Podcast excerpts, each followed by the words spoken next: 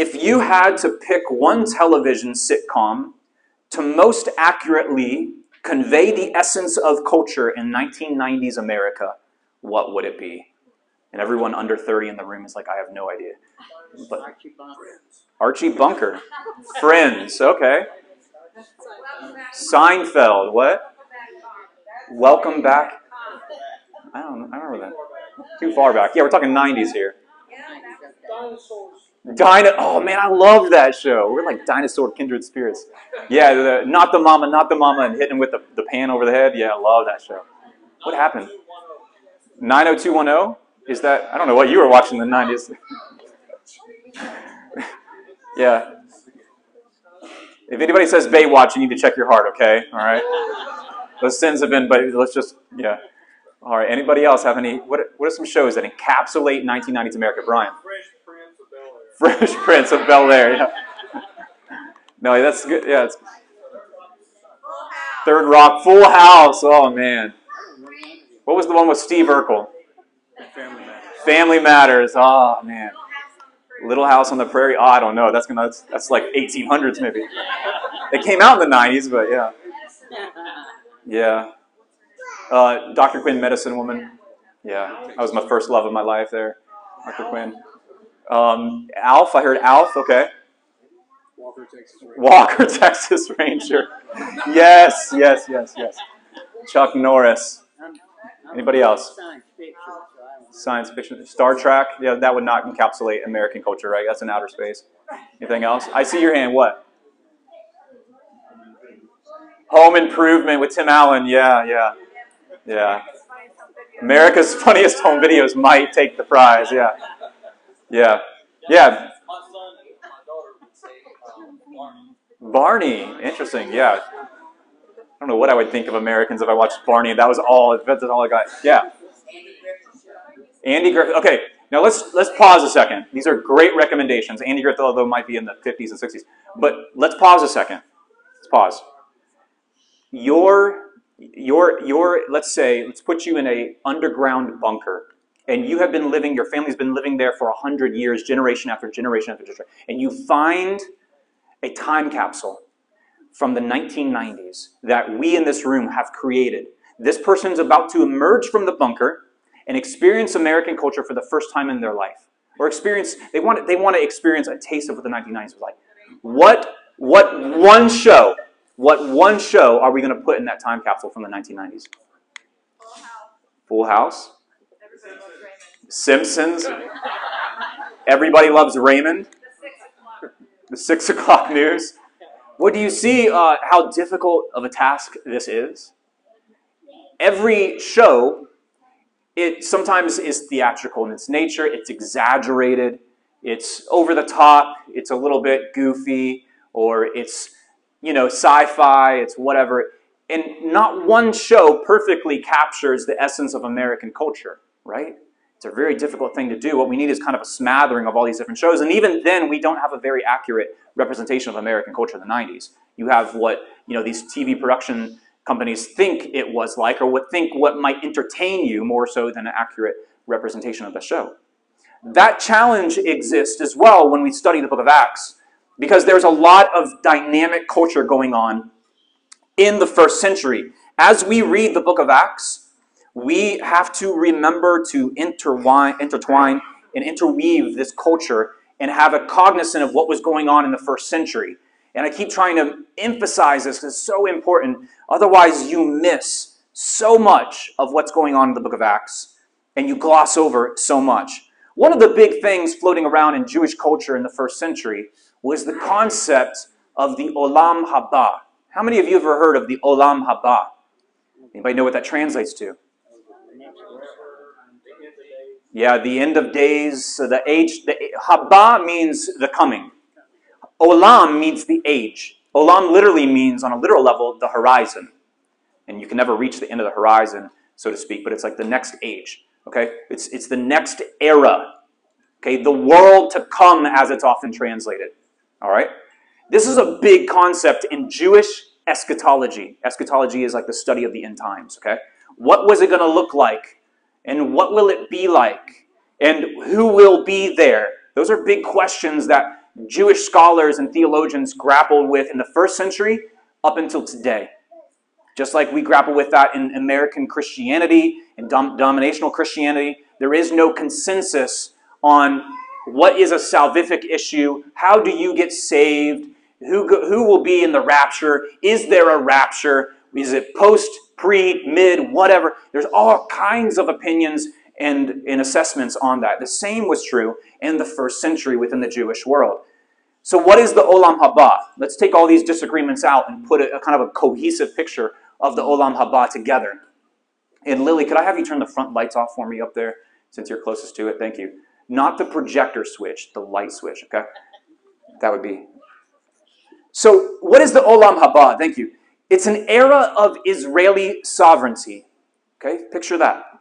Meaning the people of Israel are in their land and they're not uh, dominated by a foreign country or nation or army. It's ushered in with the advent of Messiah. It's a time of resurrection and judgment. It's the establishment of the messianic Davidic monarchy. It's a future golden age for world, for the world, with justice and righteousness emanating from Israel and emanating from the Torah. Remember Isaiah 2. We actually just prayed Isaiah 2. For from Zion will go forth the Torah and the word of the Lord from Jerusalem. That's, that's Olam Haba language that you prayed. That's what we're wishing for. That's what we're saying. We're saying, please bring the Olam Haba. The Olam Haba makes it into the writings in the New Testament. And one of those being Matthew 12 32. Yeshua says, And whoever speaks a word against the Son of Man will be forgiven, but whoever speaks against the Holy Spirit will not be forgiven, either in this age or in the Olam Haba. So it gives you a window into Yeshua's understanding of the Olam Haba.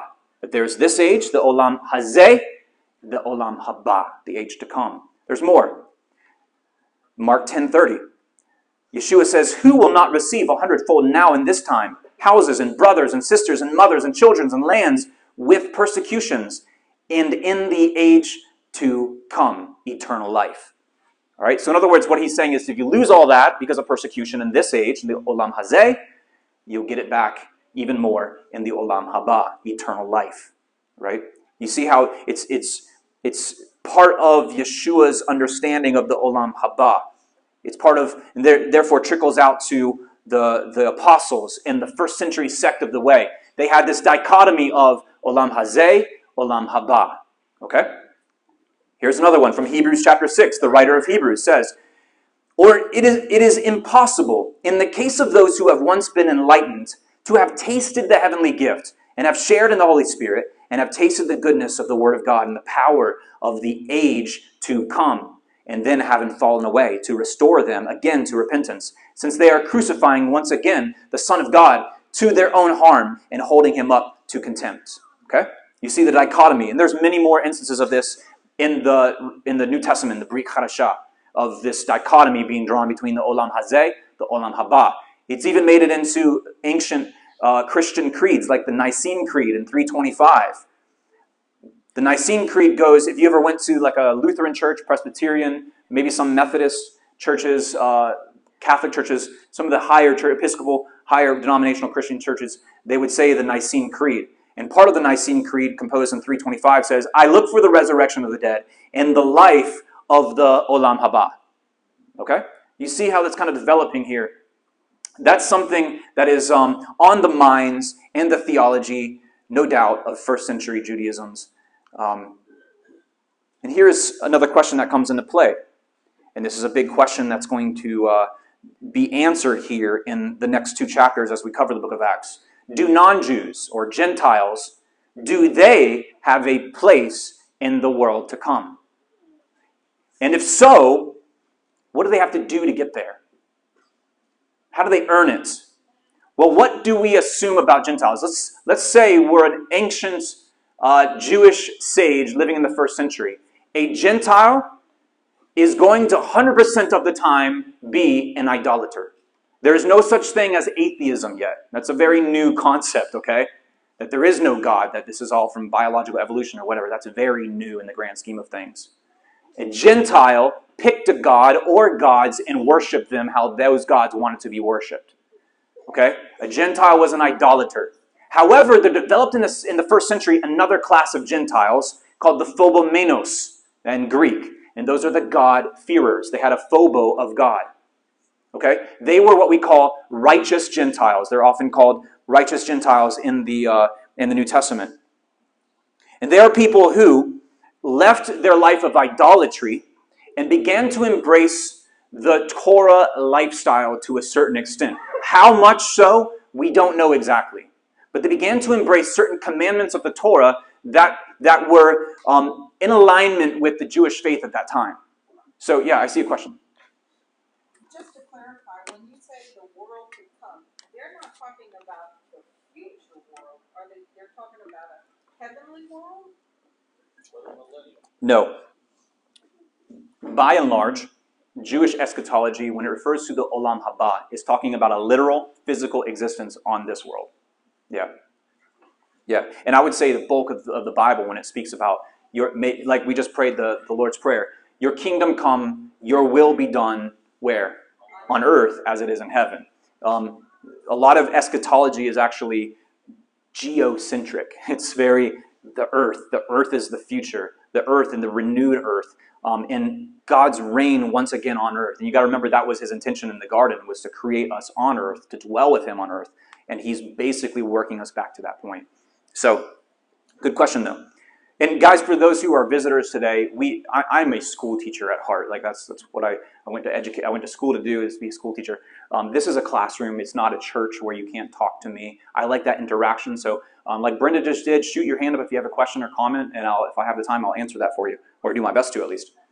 So, if God-fearing righteous Gentiles do have a place in the Olam Haba, like we said, if they do, okay, fine. What do they have to do to get there? Remember, we saw it prior in the book of Acts that the Holy Spirit is being poured out on believers. They're speaking in these glossais, right? These like other languages. They're, they're, ha- they're experiencing the supernatural realm that only people that have been indwelt with the Holy Spirit have experienced. And they're Gentiles. So therefore, they must have some kind of part in this prophetic plan of restoring the kingdom of God. What is that? They must have a share in the age to come. What is that and how do they get there? And that's going to be a big plaguing question that will even make its way into our movement here in the next two chapters that we're going to try to work up and answer using these two chapters. But do you think there was a consensus on this? Do you think there was 100% agreement that, yeah, Gentiles have a place in the world to come? Here's what they have to do to get there? No. No, absolutely not. Absolutely not. We're going to see that even begin to divide the first century sect known as the Way. Our movement within its first 14 to 15 years is going to be divided on this issue to a certain extent.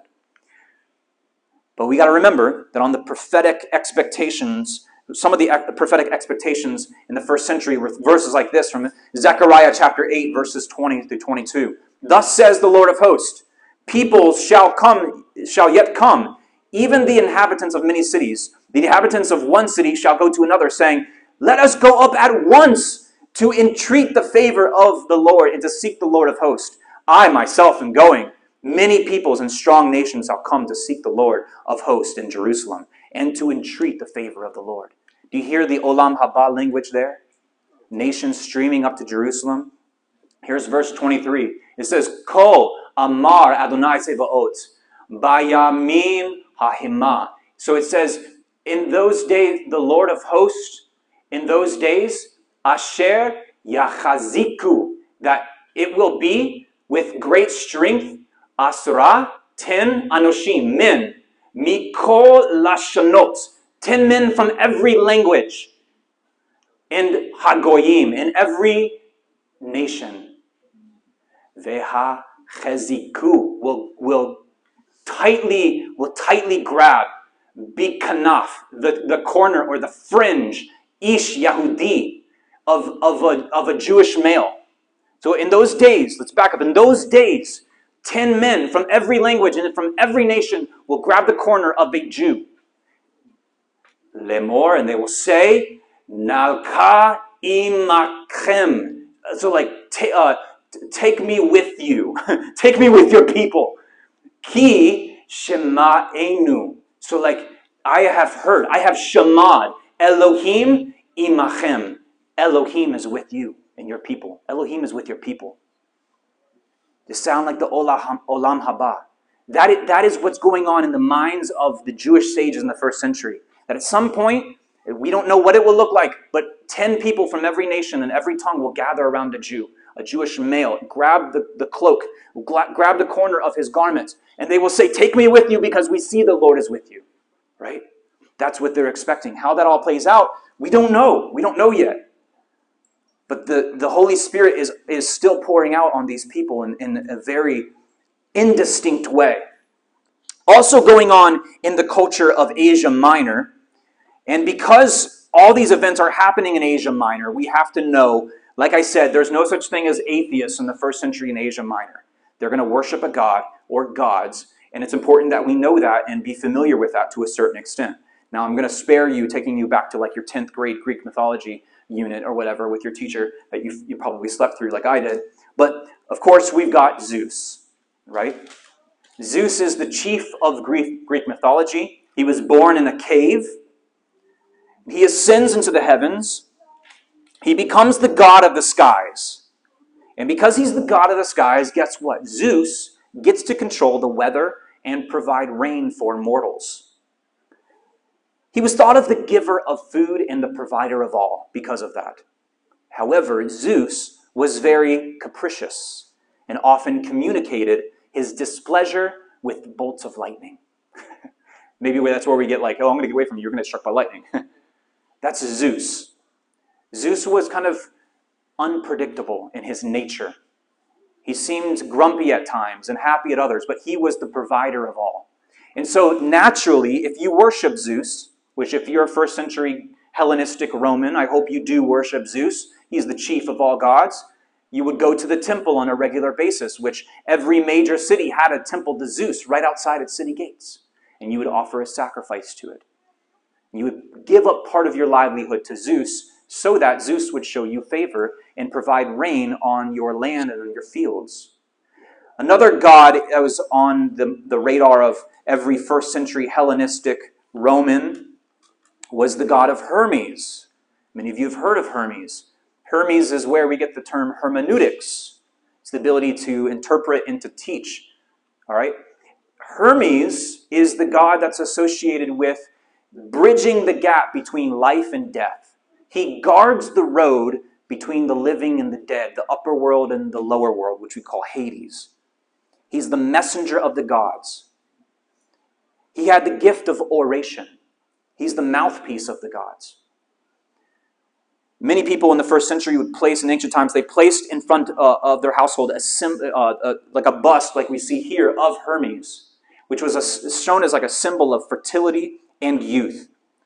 Hermes carried a staff with him, and many of the, the depictions you see of him, though there's, there isn't a staff in these depictions, Hermes carried a staff, and it was this staff right here. It was a winged staff with snakes coiled around it.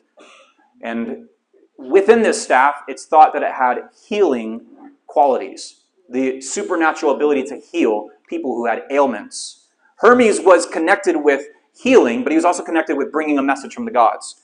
And there's a legend that goes that there was a uh, there was a plague uh, that was inflicting this this little village in Asia Minor somewhere, if I'm not mistaken, Asia Minor. And Hermes comes down and he wants to intervene in this plague. Well, he sacrifices a sheep, but before he does so, he takes the sheep and puts it on his shoulders and he walks a circuit around the village and then sacrifices it, thus saving the village and healing the village. The story goes that once upon a time, the king of the gods, Zeus and Hermes, they came disguised as ordinary peasants and began asking the people of the town for a place to sleep that night. They had been rejected by all. So wicked were the people of that land that at last, when at last they came to Baucis and Philemon's simple rustic cottage, though the couple was poor, their generosity far surpassed that of their rich neighbors, among whom the gods found the doors to be bolted and no words of kindness.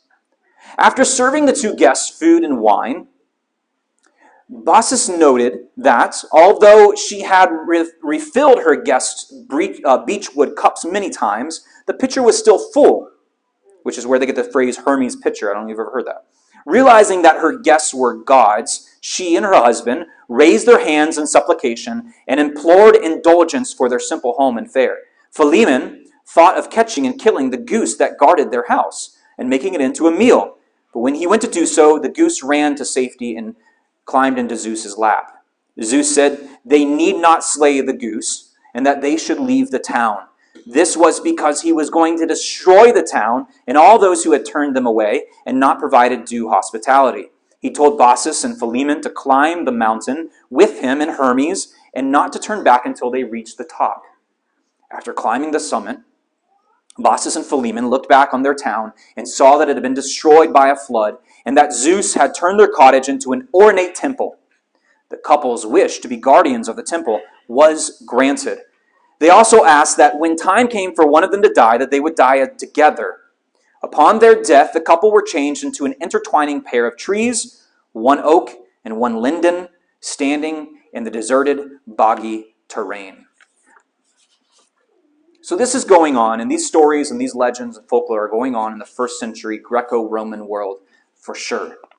And as we read and delve into Acts 14, I hope I've better prepared you. Oh, this is just a painting of that story I just read. I hope I've better prepared you for the historical context and cultural context of where the events we're about to read in Acts chapter 14. If you have a Bible, open Acts 14. I hope you read this beforehand this week. Acts 14, verse 1, and I'm going to be commenting as we read here. And we're still, we're, we're wrapping up Paul's first of three missionary journeys that he's going to take. He embarked out of Antioch, right here. Jerusalem is way up here. You see what I did there? And he's sailed west, then he sailed north, and now he's kind of making a circuit, and we're going to pick up here between Iconium and Perga, Iconium and, and Lystra. In Iconium, the same thing happened what happened, you know, so we go back to like verse 50 of the prior chapter. The unbelieving Jews stirred up the women God-fearers of high social standing, the leading men of the city. They organized persecution against Saul and Barnabas and expelled them from their district. So in Iconium, the same thing happened. Verse 1. They went into the synagogue and spoke in such a way that a large number of both Jews and Greeks came to trust. But the Jews who could not be persuaded, they stirred up the Gentiles and poisoned their minds be careful, guys, of anyone who wants to poison your mind of a fellow believer, a brother or sister in Messiah. Be careful of that. Run away from that poison. Therefore, Paul and Barnabas remained for a long time. Now, if I were Paul and Barnabas, I'd be like, okay, fine, I'm going to write you off. I'm not going to stay here. I'm going to shake the dust off my feet. But what happens here, because they are having some progress in sharing the gospel and people are beginning to accept the message, it says they stayed there for a long time, despite all this. And they began to speak boldly about the Lord, who bore witness to the message about his love and kindness and by enabling them to perform signs and miracles. However, the people of the city were divided. And that'll happen, guys. When you share the gospel, when you share the message, the logos, the besorah in Hebrew, when you share that with people and it's unadulterated, truthful gospel, it will divide people.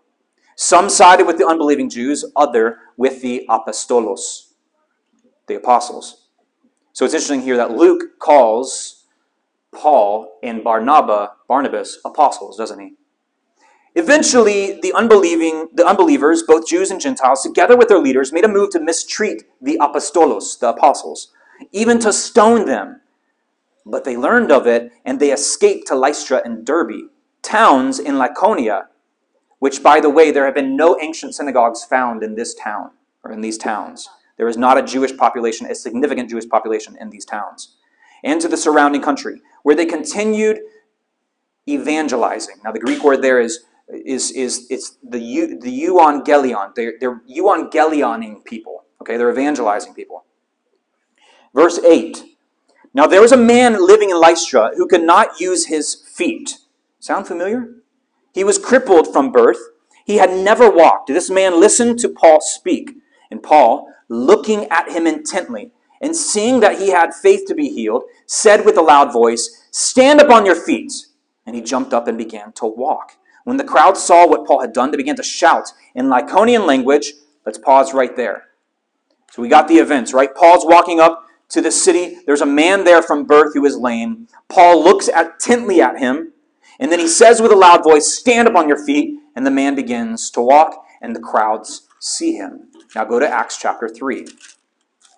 Almost the same exact events happen in Acts 3, but with different people.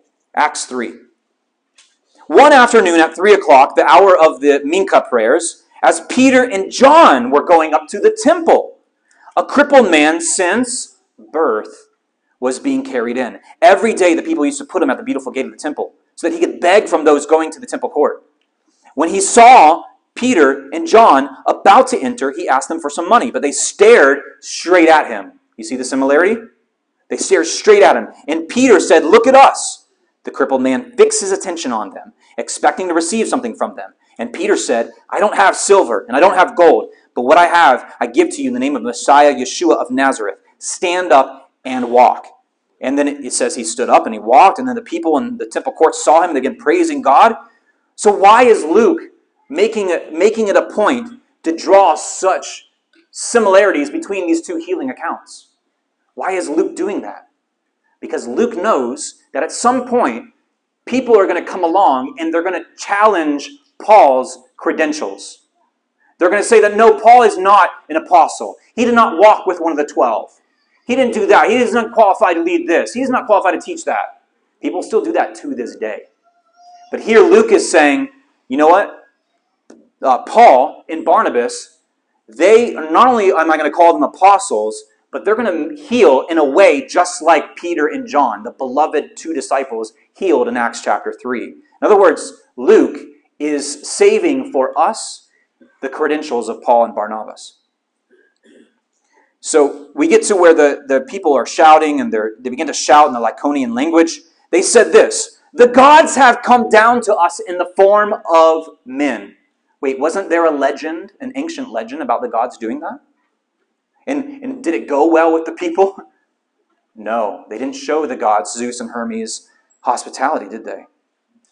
The gods have come down to us in the form of men. So they began calling Barnabas Zeus, and they called Paul Hermes because he did all the talking. Remember, Hermes was the messenger. And the priest of Zeus, whose temple was just outside the city, he brought bulls and wreaths to the city, intending to offer sacrifices to them with, with the people. In other words, they don't want to repeat the mistake from the ancient folklore that they grew up hearing all their lives. So when the apostles, Barnabas and Saul, heard of it, they tore their clothes in mourning. Uh, I'm sorry, tore their clothes and ran into the crowd, shouting, Men, why are you doing this? We're just men, humans like you, but we're announcing the Evangelion, the good news to you. Turn from these worthless things to the living God who made heaven and earth, the sea and all that is in them. In times past, he allowed peoples to walk in their own ways, Paul says. Yet he did not leave himself without evidence of his nature.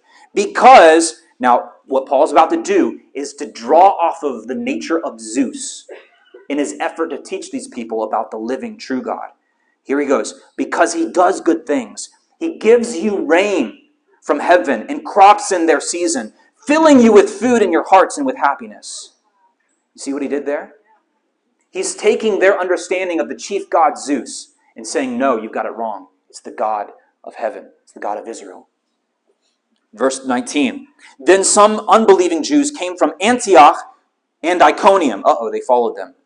They won over the crowds. They stoned Paul and dragged him outside the city, thinking that he was dead. But as the disciples gathered around him, he got up and he skipped town. And what did he do? He went back into the town. The next day, he left with Barnabas for Derbe. I want to pause here and I want to go. This is so profound to Paul in his ministry. It's going to stick with him to the rest of his life. To the point that it is going to make it into his very last pastoral epistle that he's going to write. Let's go to 2 Timothy chapter 3 with me real fast. I want to read a bit. 2 Timothy chapter 3. 2 Timothy. 2 Timothy. It's way back in the back. Small book that Paul is writing to one of his disciples, Timothy. He's reflecting on his ministry. Starting in verse 1. He says, Moreover, understand this.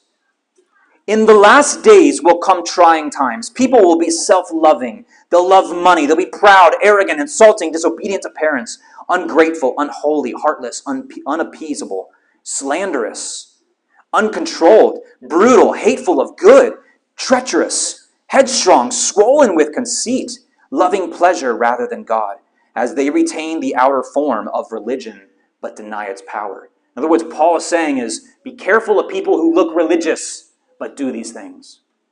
These aren't just people off the streets.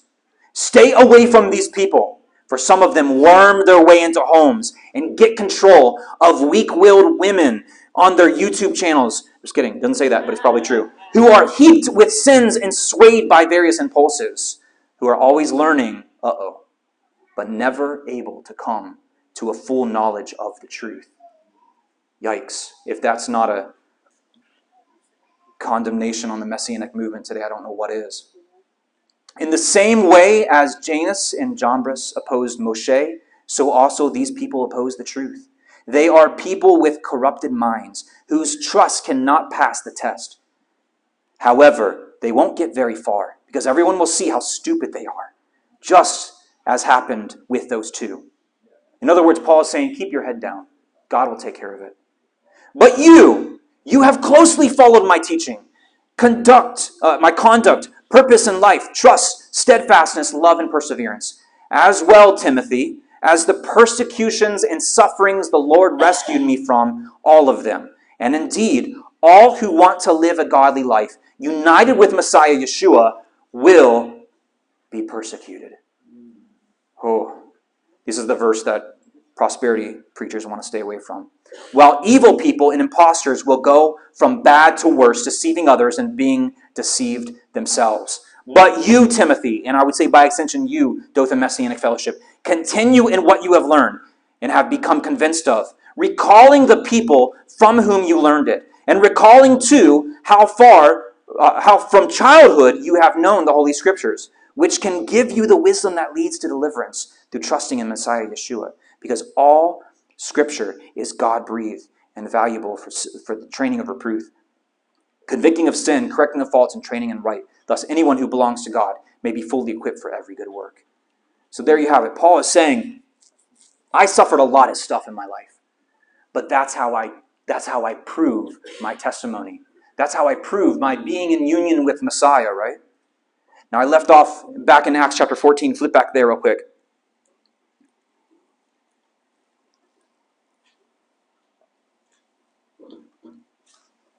It says in verse 21 After proclaiming the good news in that city and making many people into disciples, they returned to Lystra, Iconium, and Antioch. Let's pause here because if you look at my map behind me,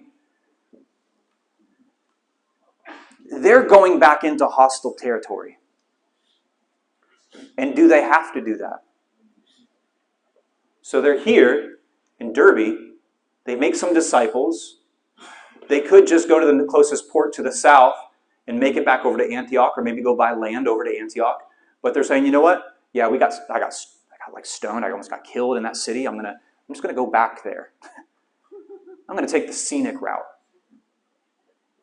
That's the kind of faith that Paul had. He's willing to go into this hostile territory where he knows he's going to face more hatred and more persecution, but he knows he's not giving up hope for the Jewish population there and the Gentiles who've come to trust in Messiah. So, after strengthening, verse 22, after strengthening the disciples, encouraging them to remain true to the faith, and reminding them that it is through many sowing of seeds in the pastor's ministry that we must enter the kingdom of God. No. What does it say? Hardship. Through many hardships that we must enter the kingdom of God. After appointing elders for them in every congregation. Now let's pause because what they're doing is something very good and wise and biblical. The Greek word there for elders is a presbyterios. It's where Presbyterians get their name from, okay? It's a it's a it's an aged and wise man. Paul is saying, You are going to help lead this group. I'm going back from whence I came. You stay here. You, you continue the teaching and the discipling of what's going on. I'm trusting you with that. Okay? If you want to see a, a comprehensive list of people who, um, of, of, of qualifications to become an elder. Paul talks about this in Titus chapter 1 and 1 Timothy chapter 3. And there's another mention in 1 Peter, but I'm going to give those again. It's important you look at those. The requirements for eldership in the local assembly that Paul is laying out. Titus 1, 1 Timothy 3. Okay? So what he's saying, this is you got to remember this is back before there was YouTube and a coaxial cable coming to your house and piping and teaching and all that stuff, right? Teaching and spiritual guidance and shepherding went through these men who were the elders. And they were entrusted with that instruction. And guess what? They took the blame if they mess up. James says, Not many of you should become teachers, because those who do are, are judged more strictly. So, this is the way our congregation is set up and led. Uh, we have elders, but we also have deacons. We have three elders um, who guide the spiritual direction, the teaching, and the counseling, and whatever the case may be, the non physical attributes of, uh, um, non physical components of this congregation are, are led by three elders. Because we don't have one central, like, person who makes all the calls and makes all the shots and has all the power. And those three men are Bobby, Adrian, and myself. And we do so um, at an expense to ourselves. None of us are on salary or anything like that. This is a, something that we just love you. We love to see your spiritual development. We love to make disciples for Yeshua. We love his flock. And so we do that out of love for that. Um, but it's a good calling. And I would say if there are people in the room that um, have this apprehension towards leadership of any kind, I've been to uh, a home fellowship and developed a relationship with a, with a brother down in, in uh, Florida who has a home fellowship. And they, they kind of have, and many people in the Hebrew roots or Messianic movement, they have this apprehension of like, we don't want to have that what we did in the church because we got hurt by that. And that's that we don't want to experience that again. And, and that, that those are valid feelings and valid that's valid hurt. I'm not I, I, I have been hurt by leadership in a church as well. But it doesn't mean we throw that baby out with the bathwater. Because what happens is if you have no leadership, you have what? Chaos and anarchy, everyone doing what is right in their own eyes. And I would dare to tell you, and I firmly believe this, that there's no such thing as a lack of a leader. Whenever you get more than two humans together, two, three humans or more, there's a leader. And in this home fellowship, and this brother I've been trying to mentor and counsel with, you've got humans together. Half a dozen to a dozen humans together. Guess what? There's a leader. The question is not whether or not there's a leader, because there's a leader in that group of people. And they give me about five minutes, I can find that leader. The question is whether or not they are the right leader, whether or not they're biblically ordained, whether or not they're called to be that leader, whether or not they have the anointing to be that leader, whether or not they're a shepherd that will actually lay down the sheep, lay down his life for the sheep. That's the question. And too often, we in our apprehension, we say, well, no, we're just going to do it. We're just going to have very informal, like just gather together, all, you know, 15 of us, and there's not going to be any leadership. Well, guess what? I'll give you about three years to make it. Maybe even less. Let's cut that in half, really. Because what's going to happen is there's going to be disagreement over doctrine. There's going to be disagreements over, over money. There's going to be disagreements over all kinds of things. And there's going to be no one who will take the blame and say, say you know what, fine, I'll, t- I'll make a decision on this. No, don't do that. No, this is the truth. This is what the word says. There's no one who, when you're experiencing marital hardship, will pick up the phone at 11 o'clock at night and pray with you and say, Yeah, I'm going to lay my life down for the sheep. So, yeah, I, I understand the hurt and the pain and the unforgiveness and all that, and I've had to walk through that and experience that and, and come out of that. But having anarchy and everyone doing what is right in their own eyes is going to cause even more hurt. Because hurt people hurt people. Okay? Let's keep going. He's appointing elders, he's appointing these men to be leadership within the local assemblies in every congregation. And it says, with prayer and with fasting. That means not eating food for those who are confused on what fasting is.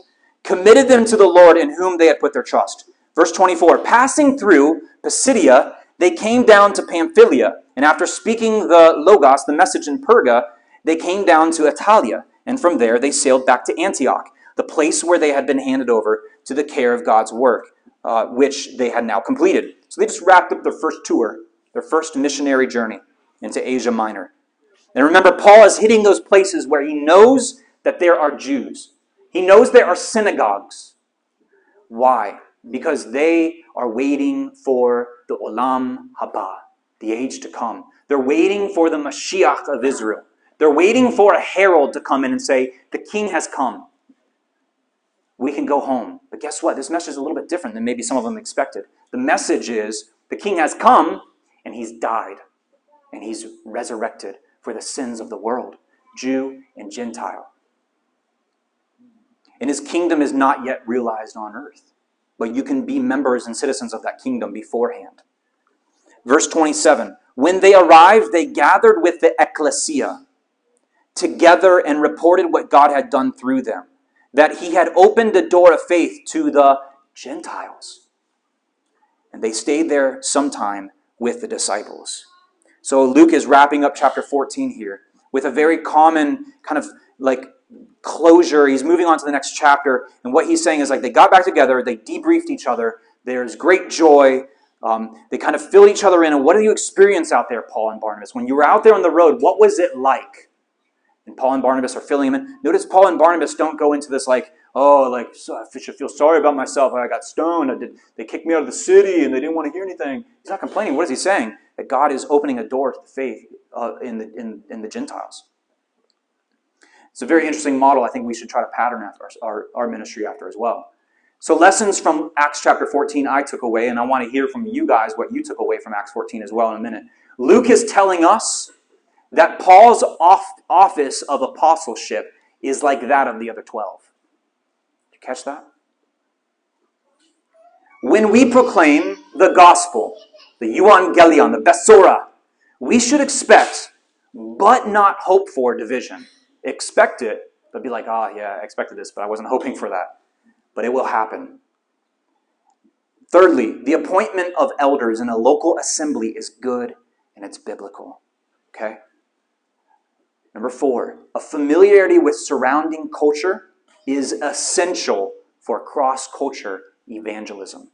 If you don't know the culture in which you're about to experience, I, you know, I go to Uganda. I've been to Uganda three times, and I, am probably going to continue to go back. But I just started listening to this podcast about Ugandan history, and I've been three times now. I'm back, and I'm like, why didn't I listen to this before I went? It was so fascinating, and I would be able to communicate with them on a much deeper level if I knew all of this history of Idi Amin and his taking power and all this other stuff. But know the culture, know, know the people, know even the Greek mythology, so to speak, behind their belief system so that you can effectively communicate. Notice how Paul did that. It was masterful. Paul is later on going to quote from Greek poetry.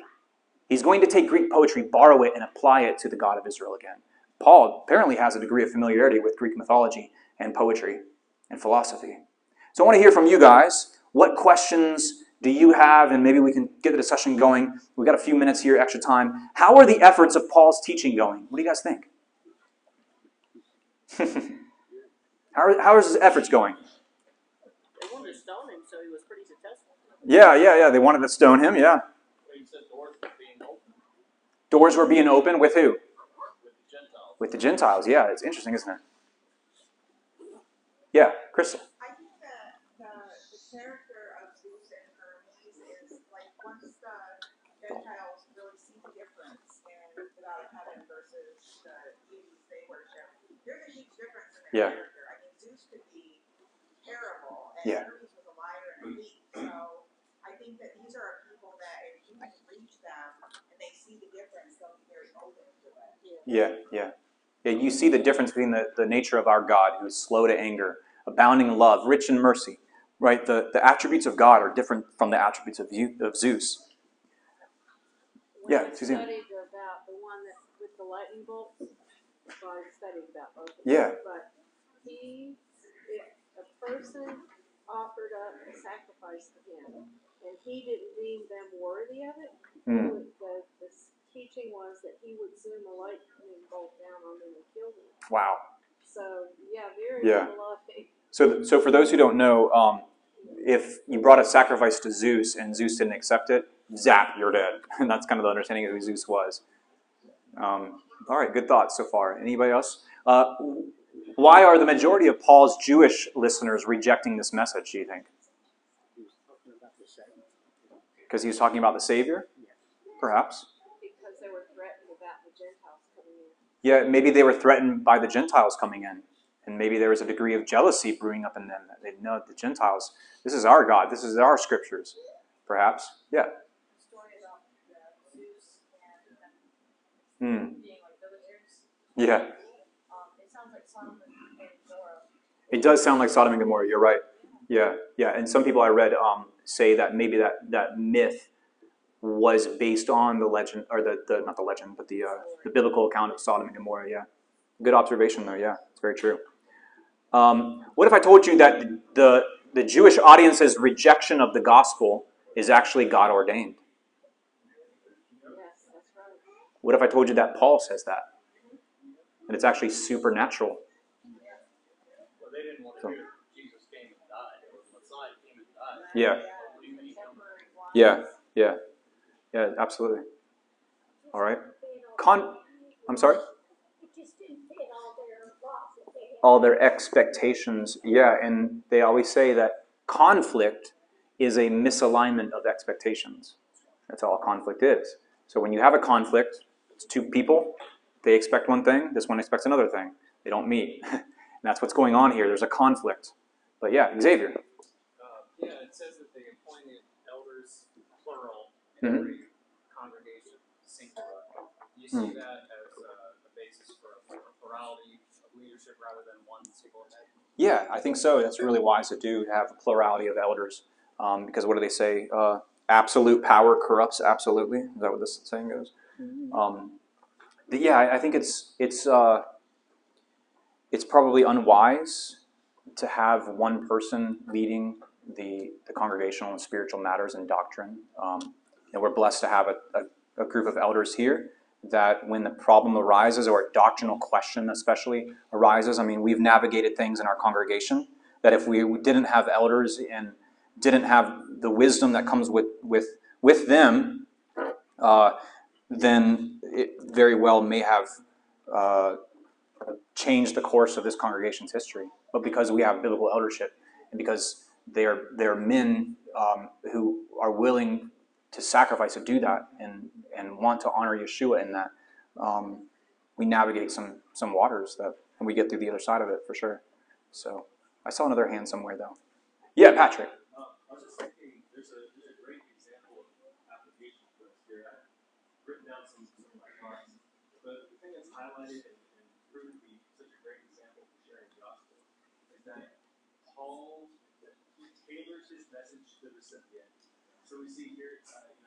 you know, the knowledge of Zeus's attributes and communicates the true God's attributes. Yeah. And then we see, you know, the, the, the, synagogues, he uses scripture, right? He uses scriptures. He's like, hey, this this Messiah guy, he he filled all these things. He's used to Yeah. them. They have studied out. But then, you know, on the other hand, we see like Acts 17. Mhm. uh, Mars Hill. Yeah. You mentioned that he uses uh, some some quotes from their well-known poets and philosophers. Yep. philosophers. Not only that, he, he springboards off of using. Um, he, there's a uh, altar to an unknown god, and he uses that to share the gospel. Yeah. So he's using he's he's he's not going to go and try to use the scriptures to spread the gospel to them because they exactly know who, then it's Greek, right? So otherwise, he's going to use things that they know about. And I think that's a great application for us when we're sharing the gospel. Because there's, I mean, you know, there's what's the statistic? There's what six, five to six Bibles on average every. Mm, yeah, I think it's like three to three to four. Yeah. But how many have actually been cracked open? hmm especially say like in that Old Testament stuff. Yeah. So we, we have to tailor to the recipient. And so it's their receiver. Yeah, you're absolutely right. For those who couldn't hear Patrick, what he was saying is that Paul does a great job of tailoring the message of the gospel to the people that he's speaking to. Don't I don't want you to hear that he's compromising the gospel or watering it down. That's not what he's doing. What he's doing is taking elements from their their culture, their religion, and superimposing basically here, you've misapplied this. let me instead apply it here correctly, and to the point where he's quoting Greek author, a Greek author, and he's using uh, uh, just in case you know, like we read in Acts 17 on Mars Hill, he's walking up into this group of philosophers who are sitting around and talking about existential meaning of life and all this other stuff, and Paul comes in and says, "Hey, that unknown altar, right, God, the altar to the unknown God, right there. I know who that God is." And it's a very fascinating thing that he does, and um, and then he then he goes into this disposition about uh, this exposition about the God of um, Israel. Um, but yeah, Zeus or not Zeus, Paul is very well learned, and and you know probably picture him like a PhD of of biblical studies and and philosophy. I mean, this guy is so well learned and articulate. Um, so it's just fascinating. I love the life of Paul. Um, but yeah, any other comments or questions before we wrap up for the day? Let's close in prayer, and then we're going to do Kiddush. Heavenly Father, thank you for your Shabbat. I thank you for your word and the, the hard work that uh, these early followers put into to writing down uh, the history of our movement. And may we strive every day to get back to the way they worshiped and the way they carried out their faith. And may we leave uh, the, the misgivings and the misinformation and those traditions that are unbiblical and counter to your word May we continue to audit those things and question those things and humbly come to you with a pure heart and with clean hands. I pray all this in the name of Yeshua. Amen.